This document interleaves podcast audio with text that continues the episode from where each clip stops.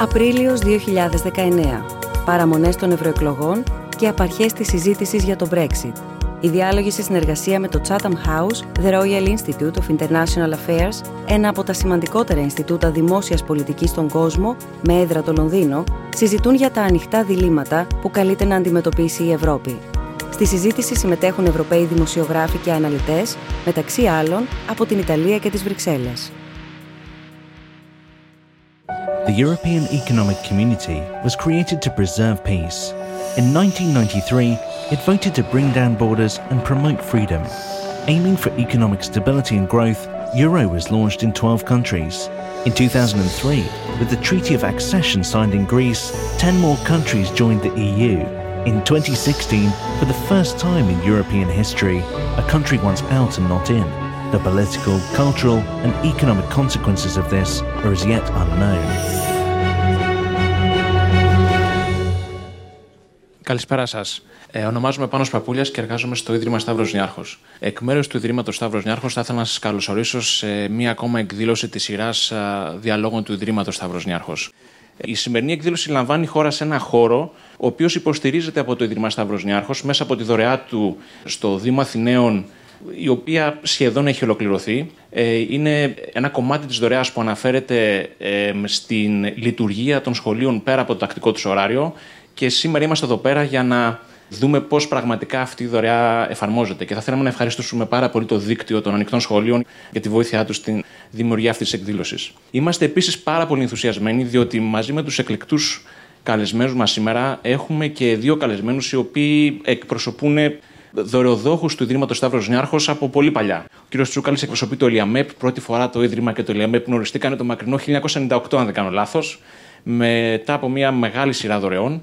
Και μέσα από τη συνεργασία μας, ε, όλα αυτά τα χρόνια έχουμε δει και το Ίδρυμα να μεγαλώνει και να αναπτύσσει τη δραστηριότητά του.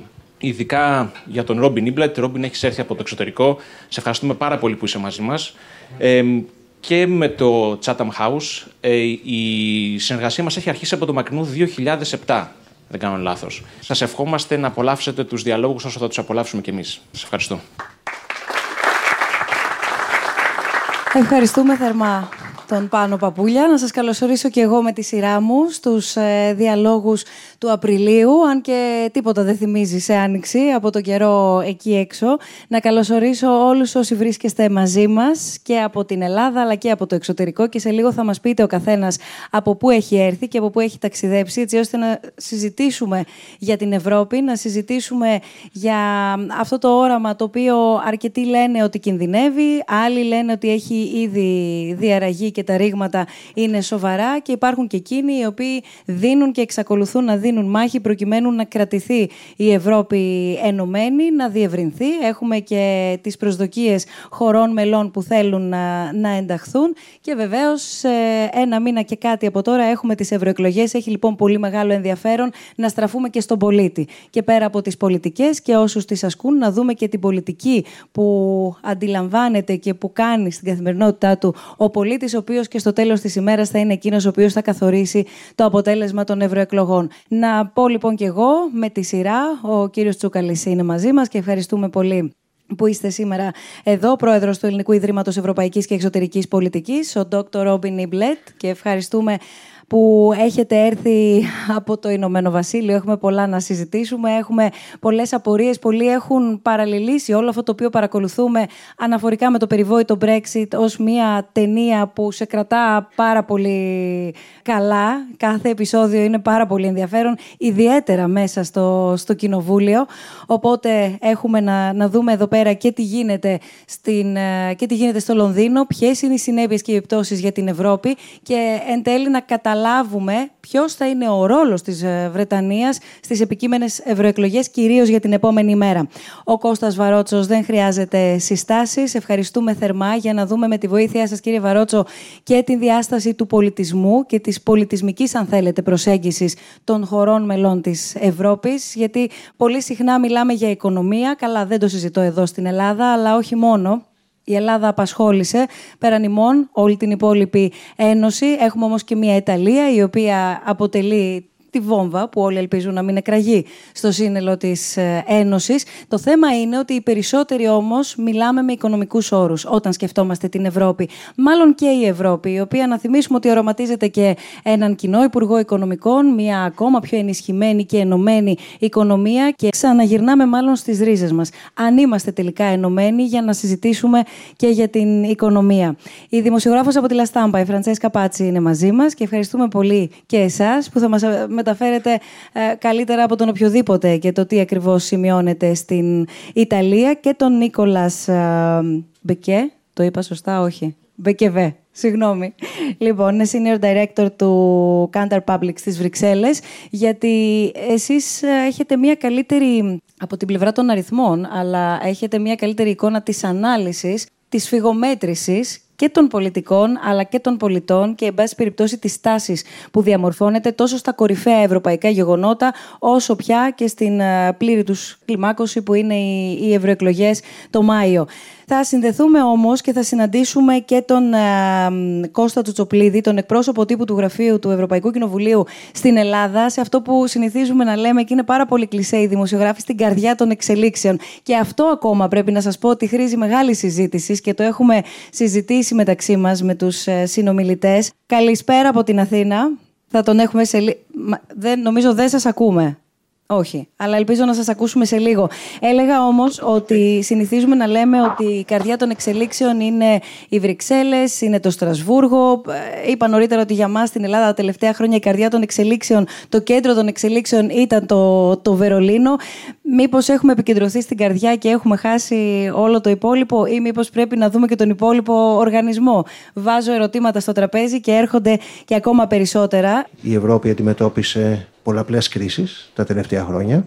Τα καλά νέα, αν θέλετε, είναι ότι άντεξε και με εξαίρεση τη Μεγάλη Βρετανία δεν επαληθεύθηκαν οι προφητείες πολλών και διαφόρων που έλεγαν ότι η κρίση του ευρώ, η κρίση προσφυγική θα οδηγούσαν σε διάλυση της Ευρώπης και του ευρώ. Αυτό δεν συνέβη και δεν νομίζω ότι πρόκειται να συμβεί, τουλάχιστον στο ορατό μέλλον.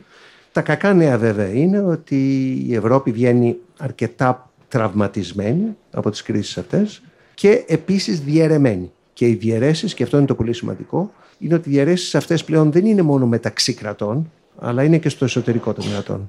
Και οι εσωτερικές διαιρέσεις σε κοινωνίες που φαίνεται πλέον να είναι όλο ένα και περισσότερο σπασμένα σε κομμάτια, και όχι μόνο στην Ευρώπη, αλλά και στην Αμερική, κάνει την κυβερνησιμότητα, αν μου επιτρέπετε αυτή η λέξη, εξαιρετικά δύσκολη. Σε εθνικό επίπεδο, πόσο μάλλον σε ευρωπαϊκό επίπεδο.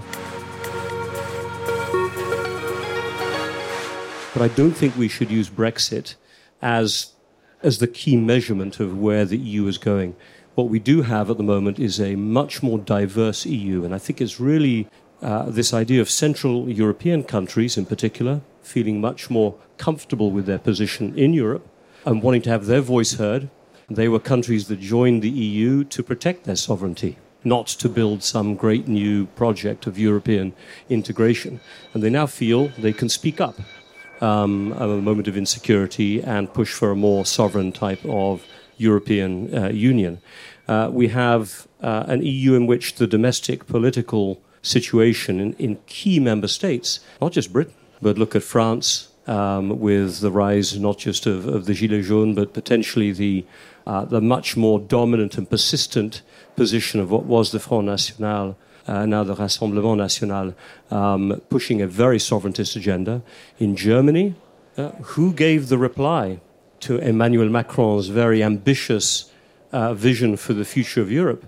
Um, it was not Angela Merkel, it was the potential new leader of the centre right party, the CDU, AKK, as she's known by her acronym. And she gave a very aggressive line about, in a way, about sovereignty on the fiscal side in particular.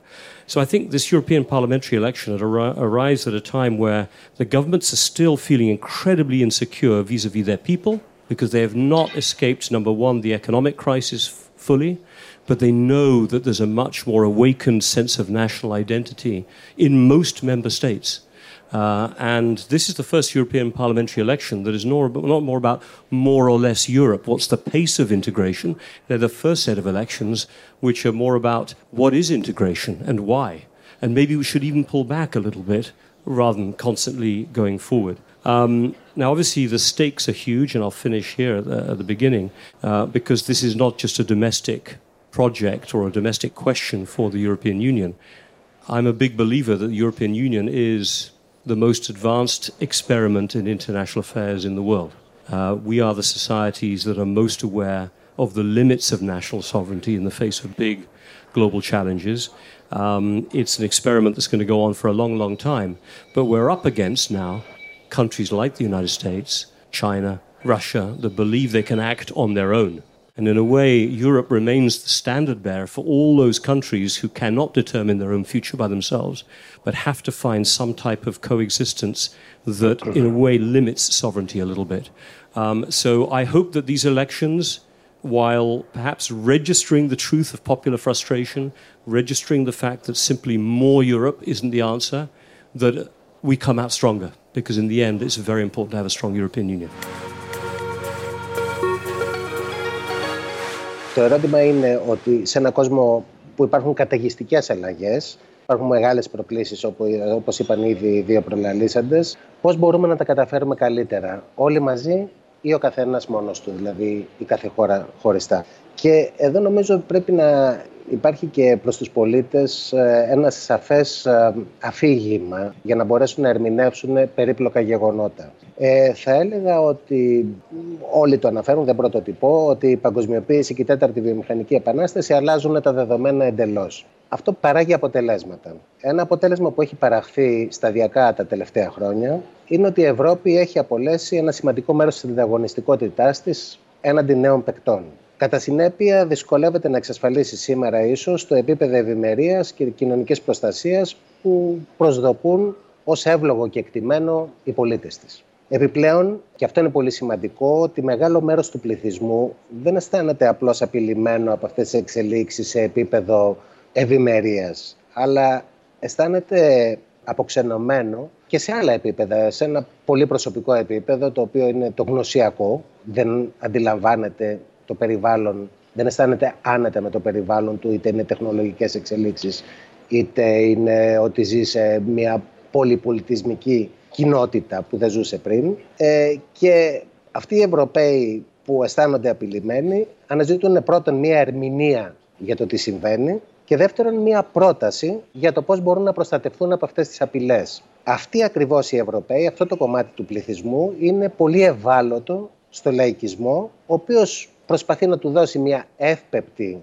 εξήγηση και μια ανακουφιστική προοπτική. Η εύπεπτη εξήγηση την έχουμε ακούσει πολλές φορές, φταίνε κάποιες ελίτ, δηλαδή αυτοί που μπορούν να προσαρμοστούν και να κερδίσουν από αυτές τις εξελίξεις, από το πώς αλλάζουν τα πράγματα. Η ανακουφιστική προοπτική είναι το να καταφύγουμε ξανά σε ένα οικείο περιβάλλον, δηλαδή όπως είναι το έθνος κράτος ή ο προστατευτισμός.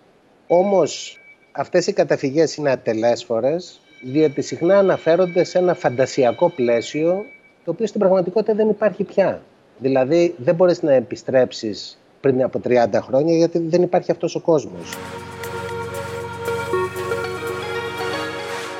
Έχω στο μυαλό μου όλο, όλη αυτή την εικόνα και αυτό το όνειρο που είχαμε της ευρωπαϊκής κοινότητας και ακούω τα προβλήματα να προσδιορίζονται, ακούω τα αποτελέσματα των επαναληπτικών κρίσεων που ζήσαμε αυτά τα χρόνια, ακούω ε, την άνοδο των εθνικισμών, ακούω τον κίνδυνο ότι υπάρχει ο κίνδυνος διάλυσης της Ευρώπης, ακούω όλες αυτές τις παθογένειες τις οποίες έχουμε μπροστά μας, όμως το διακύβευμα στις εκλογές, πάμε στο διακύβευμα στις εκλογές αυτή τη στιγμή, χωρίς να έχουμε εντοπίσει τις αιτίες οι οποίες μας έφεραν σε αυτές τις αλλεπάλληλες κρίσεις και τα αλλεπάλληλα προβλήματα τα οποία έχουμε μπροστά μας άλυτα. Κανείς δεν εξήγησε στους Ευρωπαίους πολίτες ποιες ήταν οι πολιτικές οι οποίες δημιούργησαν στην εξωτερική πολιτική θα έλεγα της ευρωπαϊκής κοινότητας που οδήγησαν σε αυτό το μεγάλο κύμα ε, μεταναστών οι οποίοι κατακλείζανε τις θάλασσας με χιλιάδες θύματα και χιλιάδες τραγωδίες. Τι ήταν αυτό που οδήγησε σε αυτή ξαφνικά φύγανε από εκεί και ήρθαν εδώ. Ποιες ήταν αυτές οι πολιτικές οι οποίες οδήγησαν σε αυτή την κρίση; Ποιες ήταν αυτέ, αυτά τα λάθη που γίνανε και να γίνουν συνείδηση αυτά τα λάθη απάνω στην οικονομία, τα οποία οδήγησαν στην αποσταθεροποίηση της Νότιας Ευρώπης οικονομικά και με μια στασιμότητα αυτή τη στιγμή, ειδικά στην Ελλάδα και στην Ιταλία, της έννοιας της εξέλιξης και της έννοιας της, ε, της παραγωγικότητας. Δηλαδή, αυτό είναι πολύ σοβαρό. Διότι εμείς που αγαπάμε την Ευρώπη, εμείς που θέλουμε την Ευρώπη, δεν μπορούμε να την υποστηρίξουμε. Διότι ε, στους πολίτες πρέπει για να μπορέσει να σταθεροποιηθεί μια ιδέα ή ένα εγχείρημα, πρέπει να έχει μια βάση πραγματική. Πρέπει δηλαδή να αντιμετωπιστεί η πραγματικότητα με μια κριτική σκέψη. Πρέπει δηλαδή να αντιληφθούμε το πολιτισμικό φαινόμενο. Το τι συμβαίνει. Αυτή τη στιγμή μοιάζει ότι η Ευρώπη μοιάζει με τον Τιτανικό που πηγαίνει προς το παγόβουνο και όλοι παίζουν τα βιολιά. Δηλαδή δεν έχουμε αντιληφθεί τα προβλήματα που συμβαίνουν. But there is also an issue of identity inside Europe, Eastern and Western Europe. And it's not less important than the other one uh, with Islam in the center. And I would like to add another another uh, question related to identity, and it's uh, uh, the relationship with China. China is not Islam. China is not our internal division uh, between uh, Eastern Europe and Western Europe. Same stuff, but with different uh, recent history. But China um, give us the challenge, which we do believe only as an economical challenge. But it's not only an economical challenge it's also a cultural challenge, and so uh, it's an identity challenge. So, when you ask people, uh, European citizens, whether they would vote uh, to remain or to leave the EU, a majority in all countries, so sometimes tight majorities, would say they stay in the EU. Even in Italy, uh, they would stay in the EU. Even in the UK, a slight majority, very slight, would stay in the EU now. So, this is very important as a piece of context is that people want Europe, but probably they are not really happy with the way Europe is governed and they would like something else. But it's, it's not no Europe or Europe. Europe is a fact and that will stay. And I think people uh, think, think about this.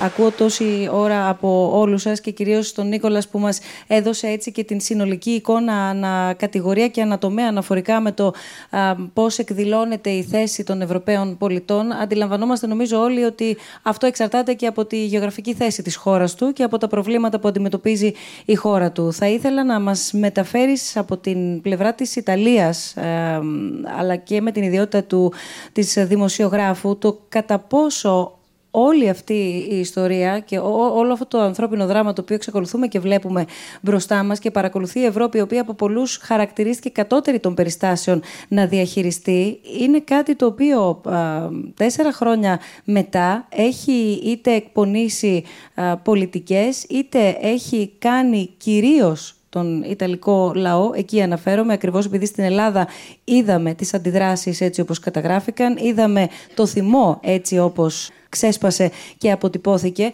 Αλλά στο τέλος της ημέρας και μετά από τέσσερα χρόνια έχει σημασία να δούμε εάν έχουμε καταλάβει και εμείς με τι ακριβώς θυμώσαμε και τι ακριβώς ζητάμε από την Ευρώπη, συγκεκριμένα για το προσφυγικό.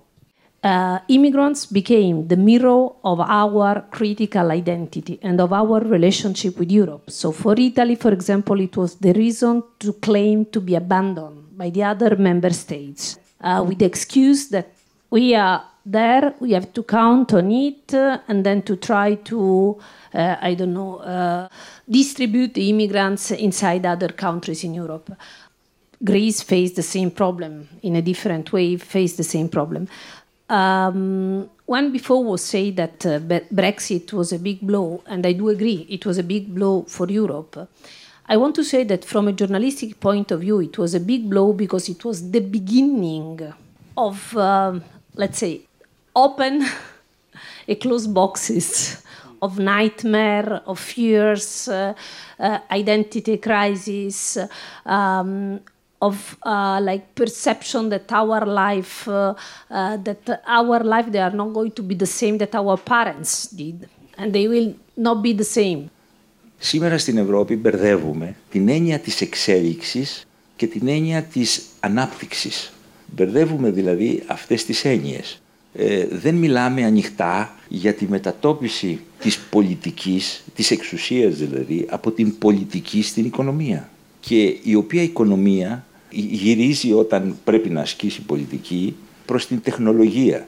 Η τεχνολογία όμως, η ανάπτυξη της τεχνολογίας δεν έχει ηθική, δεν έχει ένα ηθικό και πολιτικό πλαίσιο. Αυτή τη στιγμή ζούμε μία αποσταθεροποίηση ενός όνειρου που ζούσαμε στην Ευρώπη και παγκοσμίως, που ήταν η παγκοσμιοποίηση με τη θετική πλευρά, με τη, με τη θετική έννοια. Αυτή τη στιγμή νιώθουμε ότι η παγκοσμιοποίηση αρχίζει να αποσταθεροποιείται στην Ευρώπη. Δεν έχουμε βάλει τα μεγάλα θέματα αυτά προς συζήτηση και προς, ε, ε, προς, προς αντιμετώπιση. Και πολλά φαινόμενα από αυτά που συμβαίνουν, όπως ας πούμε η διαμάχη της Γαλλίας με την Ιταλία ή η διαμάχη της Γαλλίας με την Γερμανία, εδώ μιλάμε για μια μετατόπιση της εξουσίας πολλές φορές από το Ευρωπαϊκό Κοινοβούλιο ε, σε ένα ε, ε, κοινοβούλιο ενός κράτους το οποίο ελέγχει και προσδιορίζει ας πούμε την πολιτική. Σήμερα πια δεν μιλάμε τι συμβαίνει. Ε; Ε, δεν περιμένουμε. Ρωτάμε πάντα τι, σημαίνει στο, τι, συμβαίνει, τι, τι είπε το Βερολίνο. Ε, έτσι, γιατί είναι leader το Βερολίνο. οι leader, ok. Okay. Ε, πάντα υπάρχουν τα κράτη leader. Όμως έχουμε ένα πολιτισμικό πρόβλημα και θέλω να το, να το τονίσω αυτό και να το, να, το, να το πω εδώ σε αυτή τη συνάντηση την ωραία που έχουμε. Είναι ένα πολιτισμικό πρόβλημα το οποίο εξαρτάται, δεν εξαρτάται από οικονομικά θέματα κτλ. Τι είναι η Ευρώπη; Η Ευρώπη ουσιαστικά τι κάνανε όλα αυτά τα κράτη; Ε, όλα αυτά τα 27 κράτη τι κάναμε; Πήραμε λοιπόν τις σημαίες μας, δηλαδή την, την υπόστασή μας την πολιτισμική και την καταθέσαμε στην Ευρώπη ως πλούτο. Σαν ένα πλούτο με την ελπίδα ότι αυτή η κοινή αναγεννησιακή, αν θέλετε, ε, διάσταση της Ευρώπης θα μπορέσει να αξιοποιήσει τις διαφορετικότητες των διαφόρων κρατών.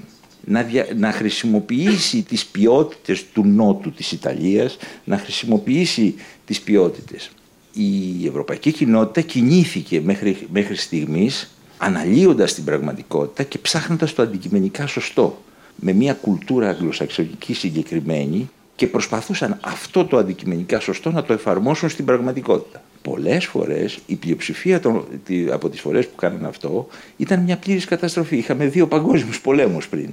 Αυτή τη στιγμή είναι, θέλω να τονίσω τη σημασία του πολιτισμικού προβλήματος που έχει η Ευρώπη. δηλαδή την του να χρησιμοποιήσει όλο το δυναμικό το πολιτισμικό που έχει η, η Ευρώπη. Αυτή τη στιγμή δεν έχουμε δουλέψει πάνω σε αυτά τα κανάλια της σύνθεσης.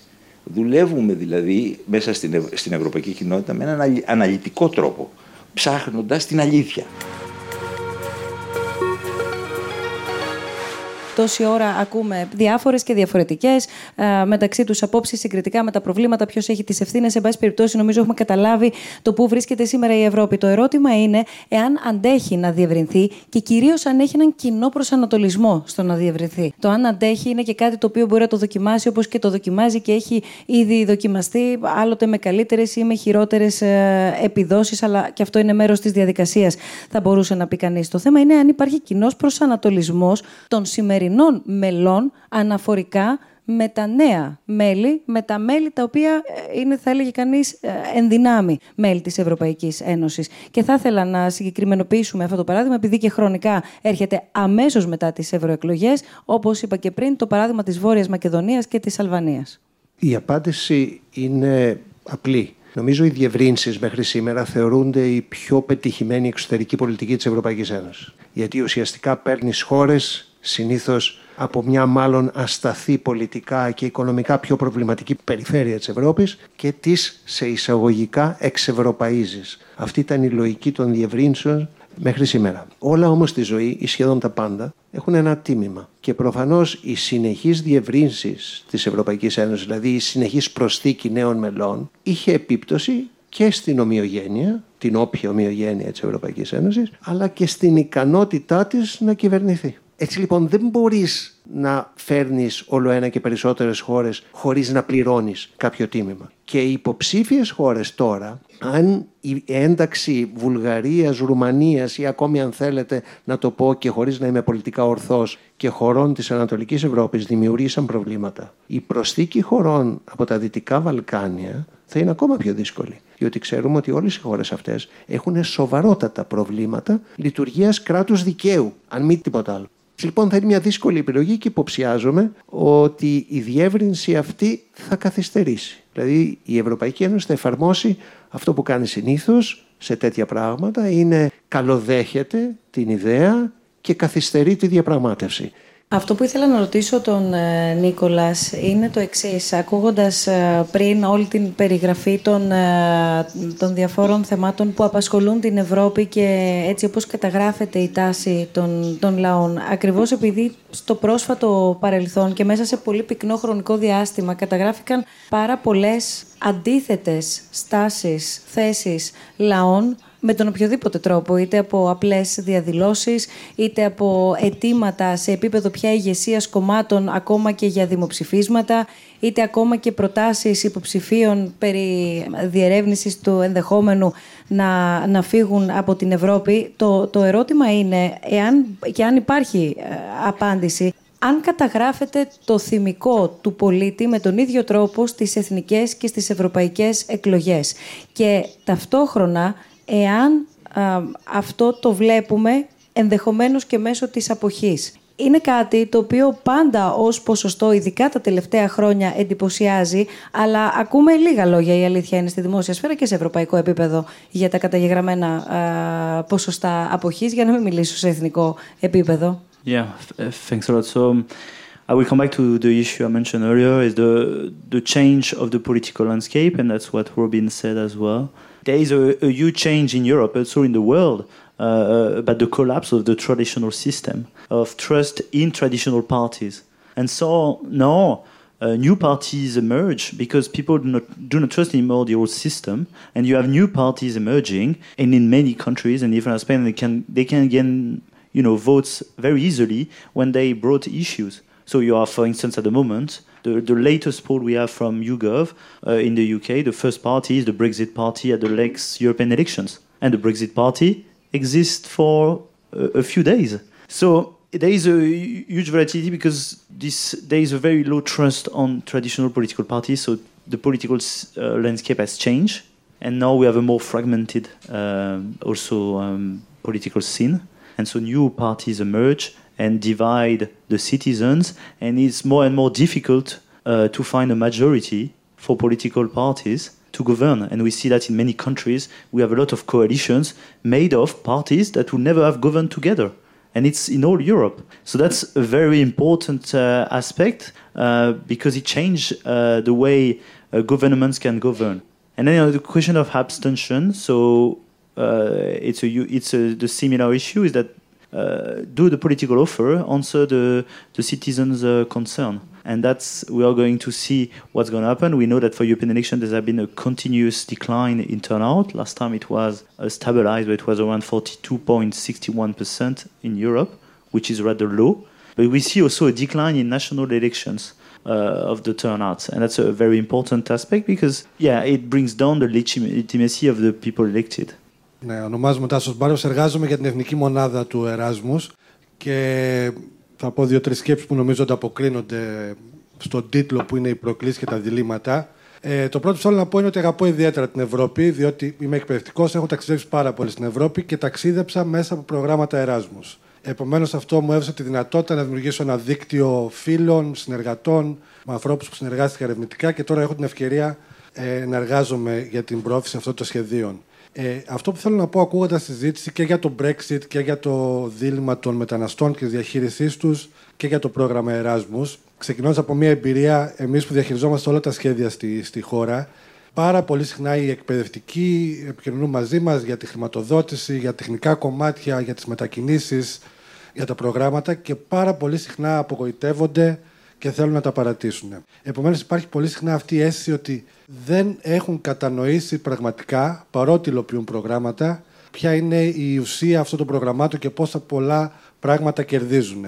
Και πραγματικά τους λέμε ότι αυτό πρέπει να είναι μια γιορτή, να, το, να κάνουν διάχυση το πρόγραμμα στους εκπαιδευτικούς, στους μαθητές και να το απολαύσουν όσο μπορούν. Το λέω αυτό γιατί θέλω να καταλήξω ότι Νομίζω έχουν υποθεί διάφορες ενδιαφέρουσες ιδέες. Νομίζω ότι η Ευρώπη είναι μια πολύ σημαντική ιδέα. Είναι μια πρόσφατη προσπάθεια. Φέρει πάρα πολύ χρόνο, νομίζω το είπε ο, ο ομιλητής, διαφορετικές ταυτότητες. Είναι κάτι που είναι εφικτό, αλλά φέρει πάρα πολύ χρόνο διαφορετικές ταυτότητες να, να ενωθούν. Αλλά νομίζω ότι η Ευρώπη εστίασε πάρα πολύ στο οικονομικό κομμάτι που είχε αξία στις αγορές, στους θεσμούς, στα τεχνικά, στην ανοικοδόμηση και δεν έκανε μια καμπάνια πολύ μεγάλη στο να καταλάβει ο κόσμος τι είναι η Ευρώπη. Νομίζω ότι οι περισσότεροι δεν ξέρουν τι κινδυνεύουμε να χάσουμε όταν λέμε έξω από την Ευρώπη.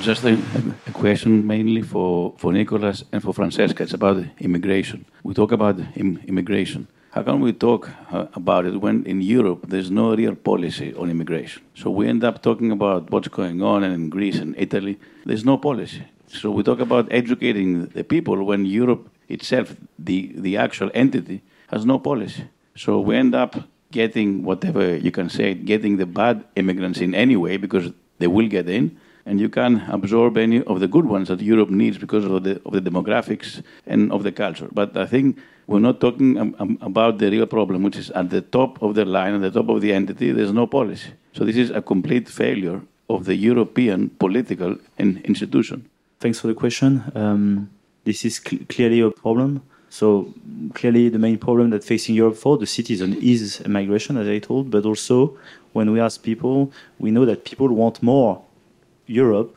to act uh, in common for, for migration. And it's clearly a problem that member states are divided about the policy uh, to, uh, to implement. And there hasn't been any, any uh, solution for that. And it creates a lot of disappointment. I mean, but I think you're avoiding the question. No, I'm not. no, no. What, what I'm saying, avoiding again, I go back. Mm-hmm. I'm very critical on Europe on the top. Yeah. The European Parliament is there to do what? To start establishing. So we all talk about the differences in the national governments, mm-hmm. but it has to start somewhere. If we're going to have Europe, you need the European Parliament, which is going to be, you know, em- empowered to develop a policy, and there's no policy. So we talk about educating people ab- about what? There's nothing to educate them, and you end up with the problems Greece, Italy, and etc. Uh, I, I do believe that it, that uh, we we join a, an economical union and then unfortunately not not much more than this. Where do you see the the actual e- economic union? An economical union, a Schengen, uh, yeah, we, there is an economical union. I mean, in terms of uh, of the, the, the, the, movement of and not trades. very successful. Yeah. Yeah, but me, I, I, I don't want to say if, if it's good or bad, but for sure there is a union from the economical point of view, and there is not a union on the other issue. And you are so right on the tackling the issue of immigration that I can tell you that uh, the new wave of uh, um, I could say also racist attitude in Italy. It's something really very, uh, very, very weird for Italy, which has always been a country of uh, like even Muslim immigrants like to stay much more, unfortunately, than in France. But it's a new wave, and I do believe that it comes from the failure of uh, having a, a, common policy on it. And it's all about tackling the issue just when it happens. So, for example, we have uh, like the crisis after 2011 and the Arab Springs. And so, what to do now? We have to share the number of people arriving. Okay. And then tomorrow, the next problem. And there is not a, a strategy or a long term planning policy. And you are definitely right and personally, I do believe that the, the, the better attitude would be to think about legal channel because all of the countries, as much as other countries say no, no, no, we, we need for, not only for economical reason but also for cultural reason instead to be close and but to have legal channel. Then when it comes to refugee or people escaping from war it's a different issue. But but you're definitely right. And in italy i don't know about other countries but for sure in italy this anger, this rage that I can't see against the other, it's really something new, very, very new. Ε, σίγουρα η Ευρώπη δεν έχει ενιαία μεταναστευτική πολιτική και δεν μπορεί να έχει γιατί δεν μπορούμε να συμφωνήσουμε μεταξύ μας οι διάφορες χώρες. Είναι πάρα πολύ απλό. Και δεν μπορούμε να συμφωνήσουμε διότι δεν μπορούμε να επιβάλλουμε απόφαση διαπλειοψηφίας. Διότι το θέμα αυτό θεωρείται τόσο ευαίσθητο, σχεδόν υπαρξιακό για πολλές ευρωπαϊκές χώρες, που είδατε για παράδειγμα ότι υπάρχει και μια απόφαση διαπλειοψηφίας να έχουμε ποσοστώσεις για τους μετανάστες. Οι Ούγγροι, οι Πολωνοί λένε over a dead body δεν πρόκειται να περάσει και δεν μπορούμε να το εφαρμόσουμε. Η Ευρώπη δεν είναι ένα ενιαίο κράτος που μπορεί να επιβάλλει σε τέτοια ευαίσθητα θέματα μια απόφαση της πλειοψηφίας στη μειοψηφία. Και το Ευρωπαϊκό Κοινοβούλιο σίγουρα δεν έχει την ικανότητα να αποφασίσει για αυτά τα πράγματα, αλλά θα πήγαινα και λίγο παραπέρα. Γιατί στις Ηνωμένες Πολιτείες έχουμε σαφή πολιτική στο θέμα της μετανάστευσης. Δηλαδή, αν δείτε τις διαφορές που υπάρχουν μεταξύ Προέδρου Κογκρέσου, υπάρχει θέμα. Η Ευρώπη είναι πολύ πιο αποκεντρωμένη από τις Ηνωμένες Πολιτείες. Και θα πρόσθετα και κάτι άλλο. Νομίζω ότι το μεταναστευτικό θέμα θα παραμείνει ίσως το πιο σημαντικό θέμα και πρόβλημα που θα αντιμετωπίζει η Ευρώπη τα επόμενα χρόνια. Για έναν πάρα πολύ απλό λόγο. Διότι οι δημογραφικές εξελίξεις στην Αφρική κυρίως και η κατάσταση της γειτονιάς γύρω από την Ευρώπη είναι τέτοια που η μεταναστευτική πίεση θα είναι μεγάλη για τα επόμενα χρόνια και τις επόμενες δεκαετίες. Και φοβάμαι ότι πολλές ευρωπαϊκές κοινωνίες έχουν πλέον ξεπεράσει το όριο ανοχής. Και αν δεν λάβουμε αυτό υπόψη, θα έχουμε ενίσχυση φασιστικών κομμάτων σε πάρα πολλές ευρωπαϊκές χώρες. Άρα η Ευρώπη αντιμετωπίζει ένα τεράστιο πρόβλημα στο οποίο δεν υπάρχει απλή λύση. Σας ευχαριστούμε θερμά που ήσασταν μαζί μας σήμερα στη, στη συζήτηση από τις Βρυξέλλες, την Ιταλία, το Λονδίνο, την Αθήνα. Σας ευχαριστούμε πολύ. Ευχαριστούμε πολύ και τον κύριο Τσοπλίδη από το Στρασβούργο που τον βρήκαμε. Ευχαριστούμε πολύ και εσάς κύριε Αποστολίδη. Περιμένουμε η συνέχεια με το ντοκιμαντέρ και αμέσως μετά η, η ψήφος στις 26 Μαΐου. Λίγο νωρίτερα στις 16 Μαΐου όμως θα είναι η επόμενη διάλογη το ραντεβού μας, εκεί όπου θα συζητήσουμε για την Αφρική και συγκεκριμένα για την Αφρικανική κοινότητα στην Αθήνα. Να λοιπόν που γίνονται συζητήσεις, κύριε Βαρότσο, μπορείτε να έρθετε στην αγορά της Κυψέλης. Θα μας βρείτε και εκεί θα δούμε πώς έχουν οι δύο πολιτισμοί επηρεαστεί αμοιβαία σε κάθε επίπεδο, όσο μακριά κι αν είναι. Ε, θα τους έχουμε μαζί μας και θα ανοίξουμε, ξαναλέω, αυτή τη συζήτηση. Καλή συνέχεια σε όλους.